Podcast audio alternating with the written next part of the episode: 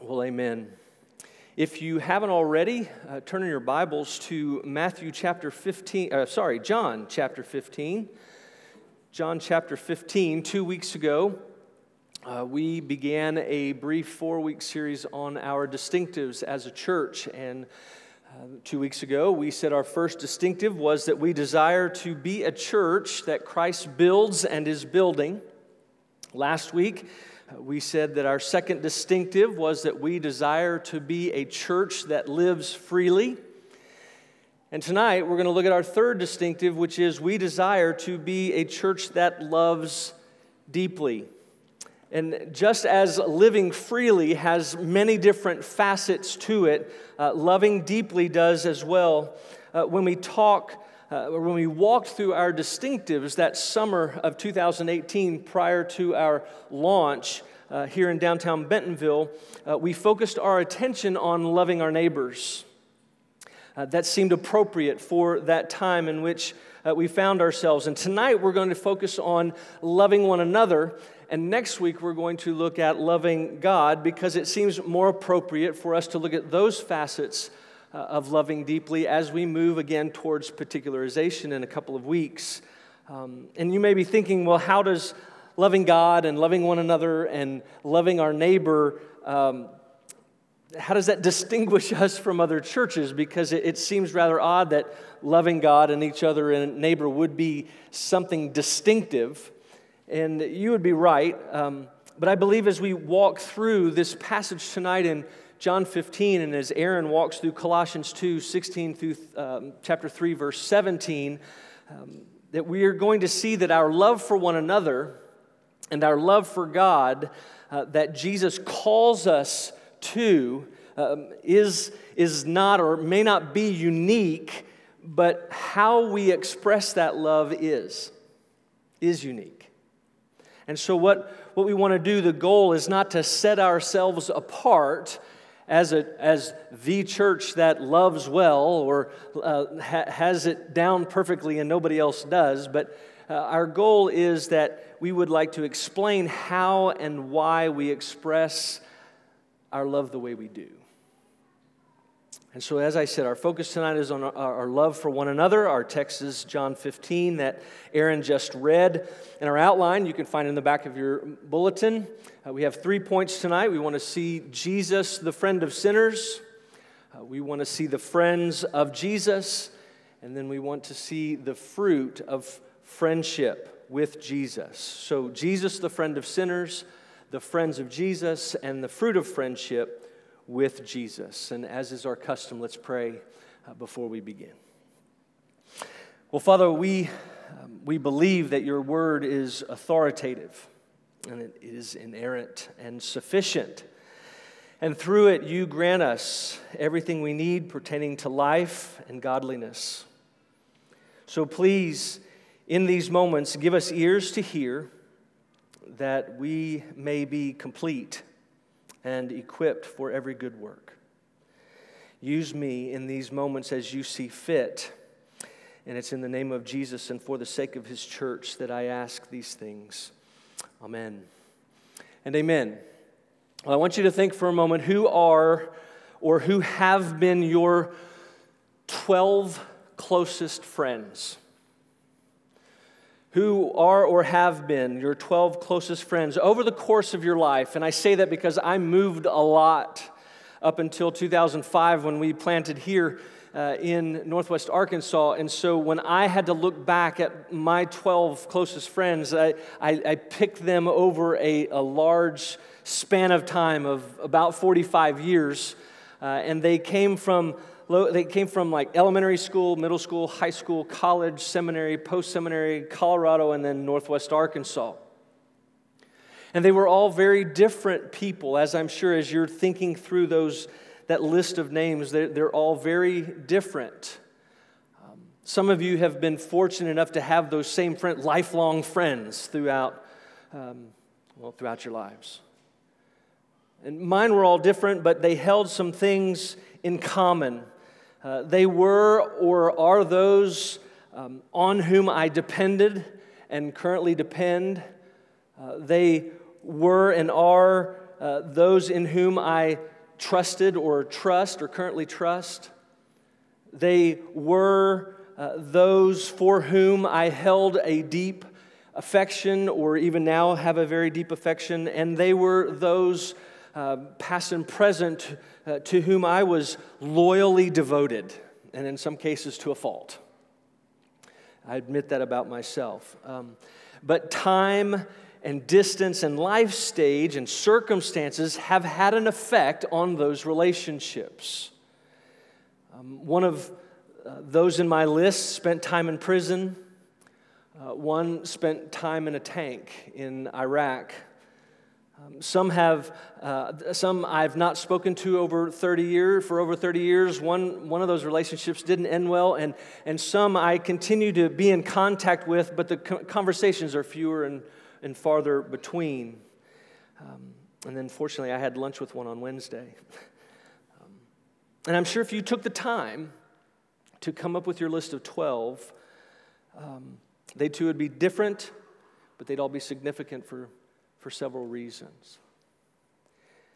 Now, I begin there because our passage tonight takes place in the midst of a conversation Jesus is having with his 12 closest friends.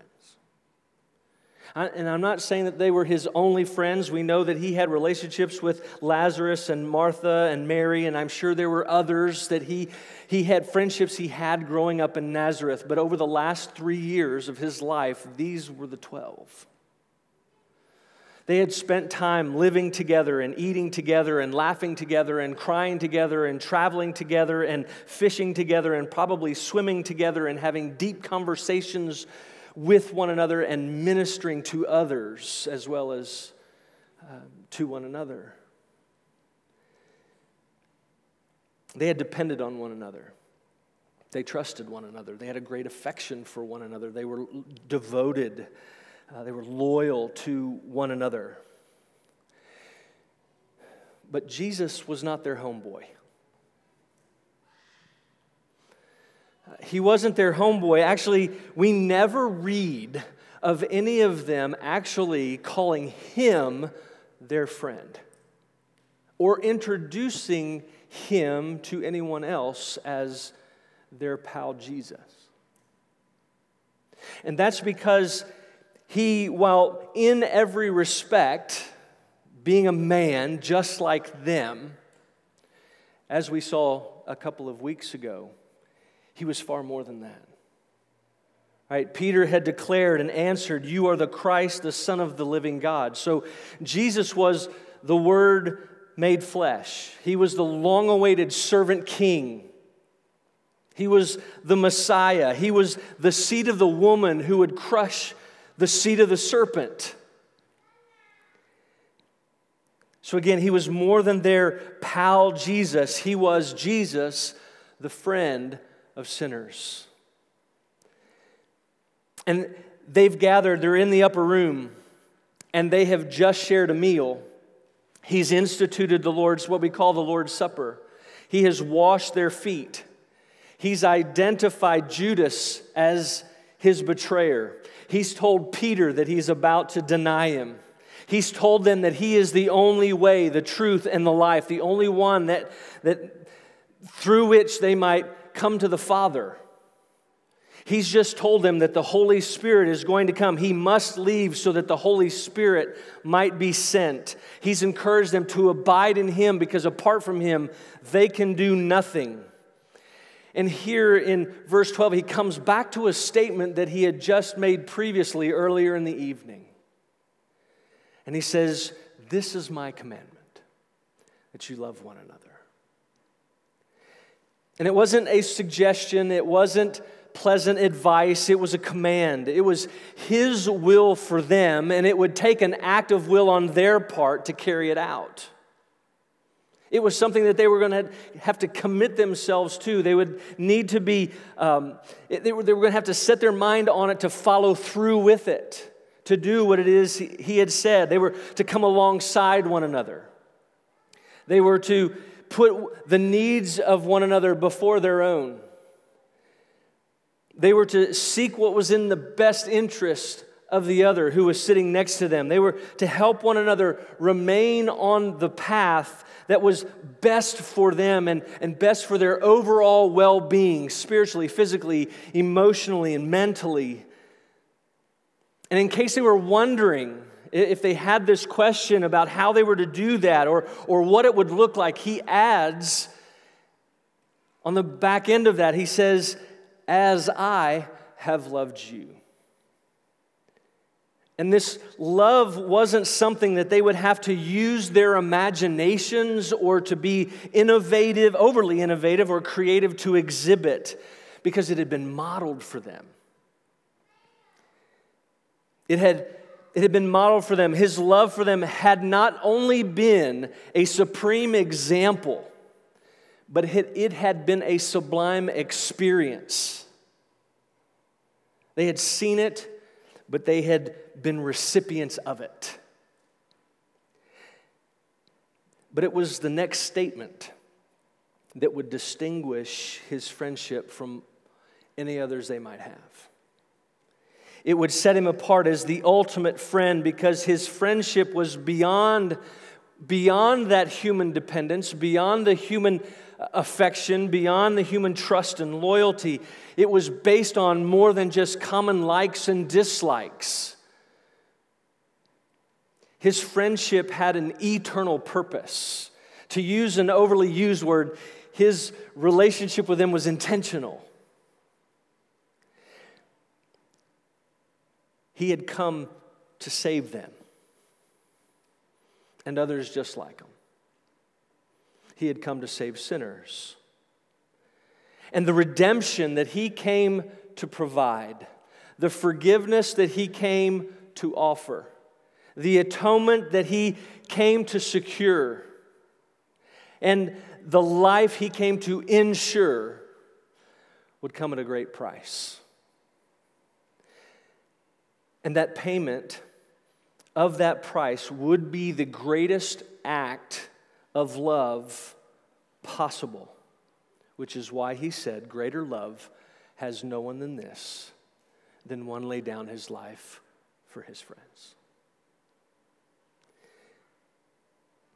And within the next 24 hours, he would unjustly be betrayed and arrested and tried and found guilty and beaten and murdered for them, and again for those like them, for sinners like them, for other tax collectors, for prostitutes and swindlers and idolaters and drunkards and revilers and thieves and slanderers, even for those who would be there standing and mocking him as he died.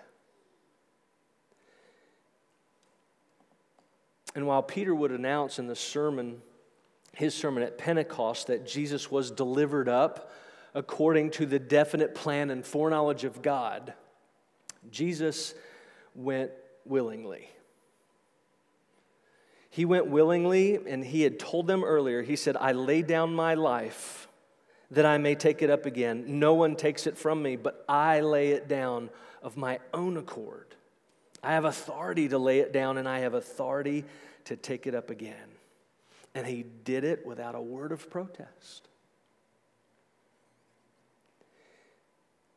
His love and his compassion led him to the most unselfish and costly of sacrifices. And you know, it probably didn't click until after the crucifixion, but he hadn't simply said or simply commanded them to love as he loved them. He commanded them to love those he had loved. He wanted them to put the needs and best interests of those he had done the same before their own. He had laid his life down for them, and so who were they not to love one another, and to the point of being willing to do the same, laying down their life for them. Now, while it doesn't say it, I believe the next two verses reflect Jesus' knowledge of what the disciples were thinking, much like we find in Matthew 9, Mark 2, and Luke 5. And I believe that because, like I said just previously, we read of Jesus outing Judas. He's pointed him as the one who would betray him, and they had all thought he was one of us. And so naturally, the question may have been in their minds, well, how do we know who the friends of Jesus are? Right? They would have been thinking, much like John wrote in his first epistle, it was probably that those phrases would have been going through their minds. You know, he went out from us, but he was not of us. For if he had been of us, he would have continued with us, but he went out, that it might become plain that he was not of us. So who are his friends? Who are the friends of Jesus? So in verse 14, he says, "You are my friends, if you do what I command you. No longer do I call you servants, for the servant does not know what his master is doing, but I have called you friends, for all that I have heard from my Father I have made known to you." His answer's in two parts, and the first part is that of action. It involves action. It's not a conditional if-then statement. He's not saying, it's descriptive in nature. He's not saying, you aren't a friend unless you do what I command you. He's describing for them, he's saying, you know, those who are my friends will in fact follow my commands. You know you are my friend because you are doing what I've commanded you. In other words, he's saying, my friends do what I command. And while we know from Deuteronomy 12 that the Lord expects us to fulfill all of his commandments and to obey all of them and not to add to them or take away from them in any way, he also summarizes, we know Jesus summarizes all of the commandments with two, and it's love God and love others. So I think it's safe to say in this particular context that he's saying, those who are my friends, love one another. Love those who are my friends, love each other. And I think we get an idea of how profound this was for John because of what he writes in his first epistle. And I want to read some of those things for you just so you get an idea of the impact of this statement upon John, who was there to hear them. He writes, "Whoever says he is in the light and hates his brother is still in darkness. Whoever loves his brother abides in the light, and in him there is no cause for stumbling. But whoever hates his brother is in the darkness and walks in the darkness and does not know where he is going because the darkness has blinded his eyes.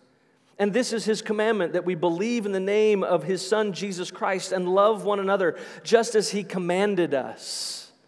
Whoever keeps his commandments abides in God and God in him. And by this we know that he abides in us by the Spirit whom he has given us. Beloved, let us love one another, for love is from God, and whoever loves has been born of God and knows God. Anyone who does not love does not know God, because God is love. In this the love of God was made manifest among us, that God sent his only Son into the world so that we might live through him.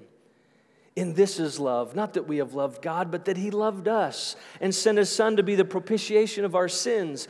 Beloved, if God so loved us, we also ought to love one another. No one has ever seen God. If we love one another, God abides in us, and his love is perfected in us. God is love, and whoever abides in love abides in God, and God abides in him. We love because he first loved us. If anyone says, I love God, and hates his brother, he's a liar. For he who does not love his brother whom he has seen cannot love God whom he has not seen. And this commandment we have from him, whoever loves God must also love his brother. We know that we have passed out of death into life because we love the brothers. Whoever does not love abides in death. Everyone who hates his brother is a murderer, and you know that no murderer has eternal life abiding in him. By this we know love, that he laid down his life for us, and we ought to lay down our lives for the brothers. But if anyone has the world's goods and sees his brother in need, yet closes his heart against him, how does God's love abide in him? Little children, let us not love in word or talk, but in deed and in truth." That night impacted John. He knew what he was hearing. The second part of the answer involves knowledge. Action and knowledge. Those who are servants just do what they're told. And they're rarely told why. They're rarely given an explanation for the things that their master tells them to do. But friends are different. Friends are more intimate than that. There's this intimacy that is brought about through conversations that they have. And Jesus calls them friends because he has shared everything with them. And we need to understand that this everything is not inclusive to the point that they are now omniscient. What he's saying is that he has now told them everything that the Father had communicated to him about salvation, life, and love. As he said earlier in John 12, "For I have not spoken on my own authority, but the Father who sent me has himself given me a commandment, what to say and what to speak. And I know that his commandment is eternal life. What I say, therefore, I say as the Father has told me." And later on, we know in John 16, just a chapter over, that he's going to let them know that they're going to know even more. He says, "I still have many things to say to you, but you cannot bear them now. When the Spirit of truth comes, he will guide you into all truth. For he will not speak on his own authority, but whatever he hears, he will speak, and he will declare to you the things that are to come. He will glorify me, for he will take what is mine and declare it to you.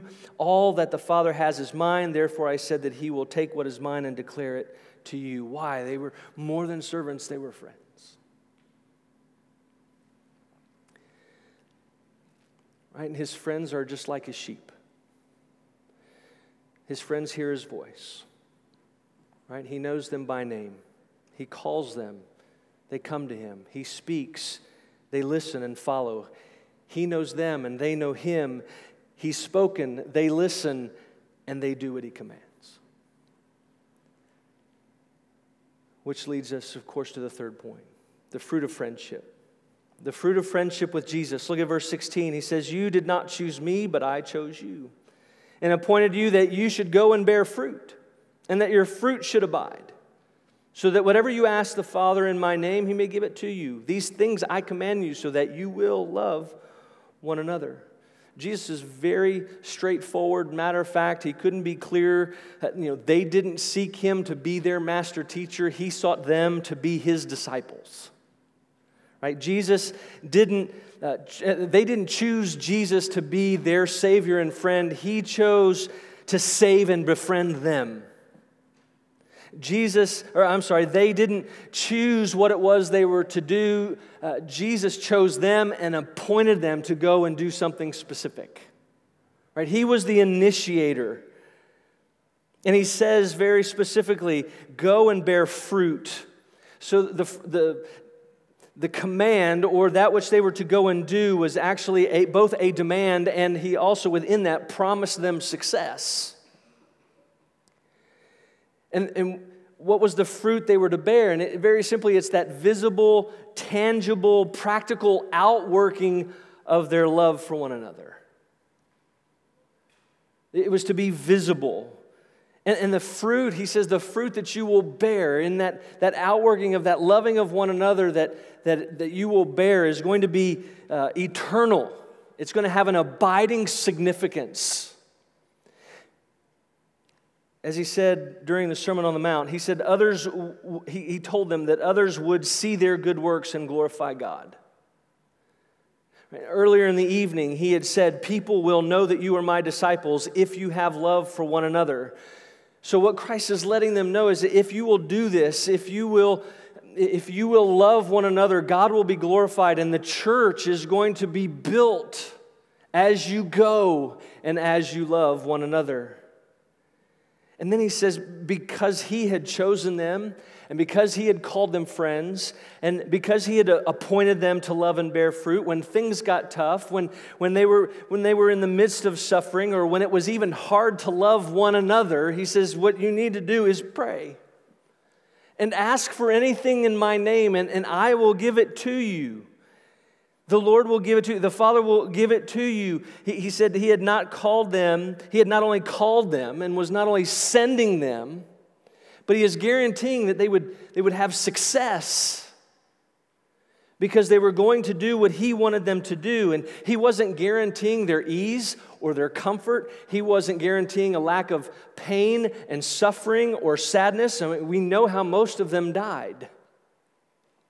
But what he was doing was he was assuring them that their fruit of the love that they had for one another, again, would be eternal, because it was that through which he would use to build the church. He said, and he said, because he had loved them first and laid his life down for them, the love that they exhibited for others would in fact abide. And so they could, like Paul, these could be their words as much as they were Paul's words, that they could endure everything for the sake of the elect, that they also may obtain the salvation that is in Christ Jesus with eternal glory. Right? Their love in word through the proclamation of the gospel, and their love in deed through that practical outworking, the consequences of the gospel, and that love that they exhibit day in and day out would endure, and as we mentioned 2 weeks ago, and the gates of hell would not prevail against his church.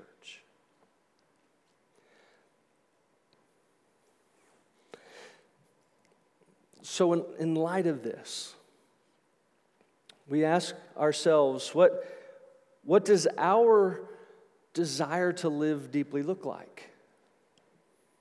How might we apply this command?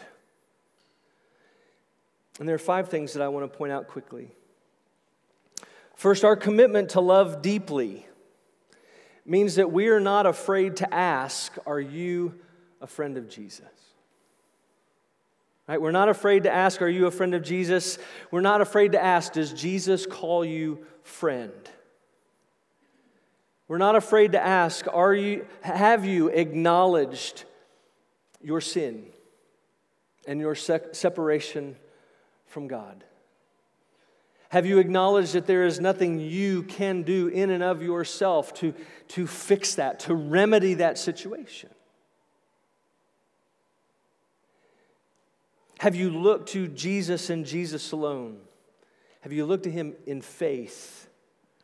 And have you called on his name to save you? Have you turned from your sin and to faith in him, and are you looking to him and him alone for your salvation?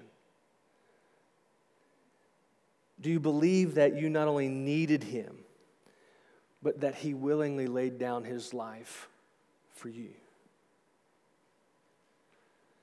That's where it all begins. Secondly, our commitment to loving deeply means we're not afraid to confront sin. For us as those who love one another, we're willing to confront sin. So we know that we're all called to walk in a manner worthy of that calling that we have as friends of Jesus. And so we're not only friends, though, we're sons and daughters of the King. And so there are expectations that are there. And so ambivalence toward and avoidance of those weights and sins that so easily entangle us that we talked about in Hebrews chapter 12. Whether they be big sins or those little acceptable sins that we label acceptable, to let them go is not an act of love. To not speak of them or to address them is not an act of love. And so wanting the best for others and wanting what is in the best interest of other people sometimes requires difficult work. It takes sometimes confrontation. It sometimes takes discipline. And it takes those things for restoration. It takes those things for the spiritual health of both individuals and the body as a whole. Thirdly, our commitment to loving deeply means we're not afraid to say, if you are a friend of Jesus, loving one another is not an option. Again, he didn't say, this option I give to you. He didn't say, this recommendation I give to you. He said, this is a command that I'm giving to you. And it is not only his will, but it takes an act of the will on our part. It is something we decide and determine to do. Love is not merely an affection, it's an affection in action. And that requires close proximity. That requires knowledge of and intimacy with. It takes time and attention and willingness to involve ourselves in the lives of one another's and willingness to make the costly sacrifices necessary to put the needs of others before our own.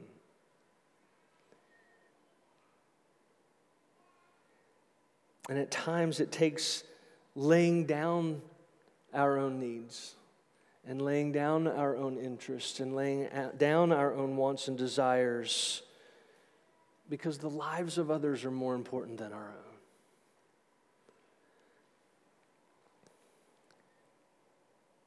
Fourthly, our commitment to loving deeply means we are not afraid of failing to love or to admit that we fail to love as we ought. And this is connected to last week, living in freedom. We know we don't love well as we should, and as much as we should, right? We can admit that. But being free in Christ means that doesn't keep us from trying. Right? We're not fearing failure to the point that we just don't even attempt it. We rest in the fact that we are called to love those that Christ has already loved perfectly. And because of that, we are not only benefactors, all of us who are looking to Christ in faith for our salvation, not only are we all benefactors of His perfect love that He expressed, we would say His passive work on the cross. We're benefactors of His love, but we are also benefactors of His love through His active work, in that His loving others perfectly is credited to our account.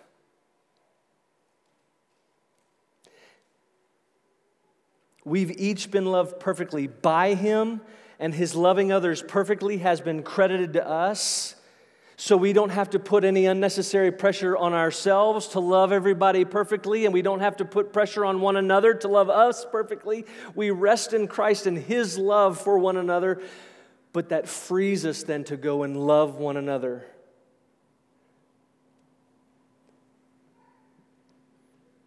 He set us free. Galatians 5, He set us free to love.